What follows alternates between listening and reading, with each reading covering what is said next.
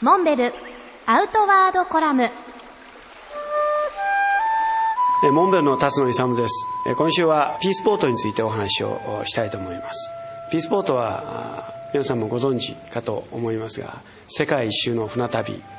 最近は80日間で世界を一周すると。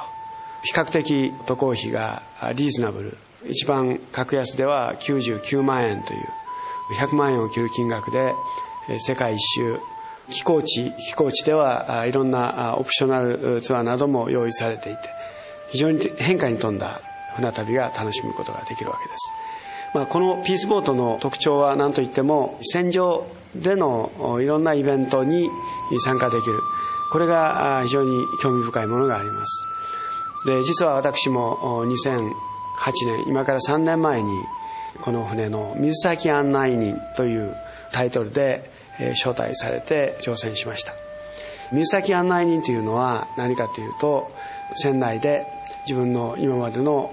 専門的な知識や体験を乗船された乗客の皆さんにお話をしまた船上で有り余る時間の中で交流し個人的な意見の交換なども活発にできることでした。私が乗船した区間はタヒチのパペーテからニュージーランドのオークランドまで約1週間の南太平洋洋上を航海する。この間全く島影もない太平洋洋上をただただ航行するわけですから当然のことながらやることは人と人のコミュニケーションしかないわけです。とりわけ私の今印象に残っているのは紛争解決に本人はそういうふうに実証されていますが伊勢崎健二さん。彼はまご存知の方も多いと思いますけれども東ティモールとかアフガニスタンで武装勢力の